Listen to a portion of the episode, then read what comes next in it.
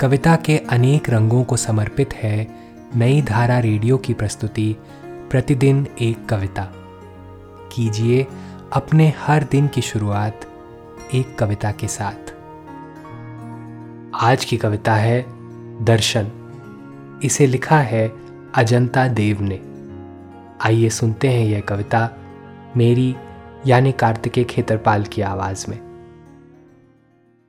मुझे कभी नहीं दिखता अपना असली चेहरा। वह चेहरा जो दूसरे देखते हैं। मुझे हर बार सहारा लेना पड़ता है आईने का। और जब आईने के सामने होती हूँ, तब मेरा चेहरा होता है तनाव रहित, खुश मिजाज, प्रसाधनों से दमकता। मुझे कभी पता नहीं चलेगा गुस्से और नफरत से जलती आँखों का, नींद में ढल के होंठों का।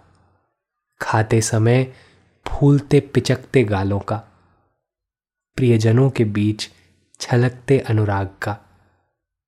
बहुत पहले मेरे जन्म पर लोगों ने देखा था मेरा चेहरा पहली बार। ऐसे ही किसी दिन रुखसती होगी पृथ्वी से। तब भी शोक गीतों के बीच लोग ही करेंगे मेरा अंतिम दर्शन। आज की कविता को आप पॉडकास्ट के शो नोट्स में पढ़ सकते हैं।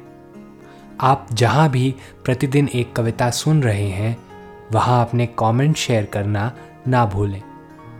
अगर आप चाहते हैं कि नई धारा रेडियो की यह प्रस्तुति हर सुबह आपके व्हाट्सएप पर आ जाए तो हमें इस नंबर पर मैसेज भेजें।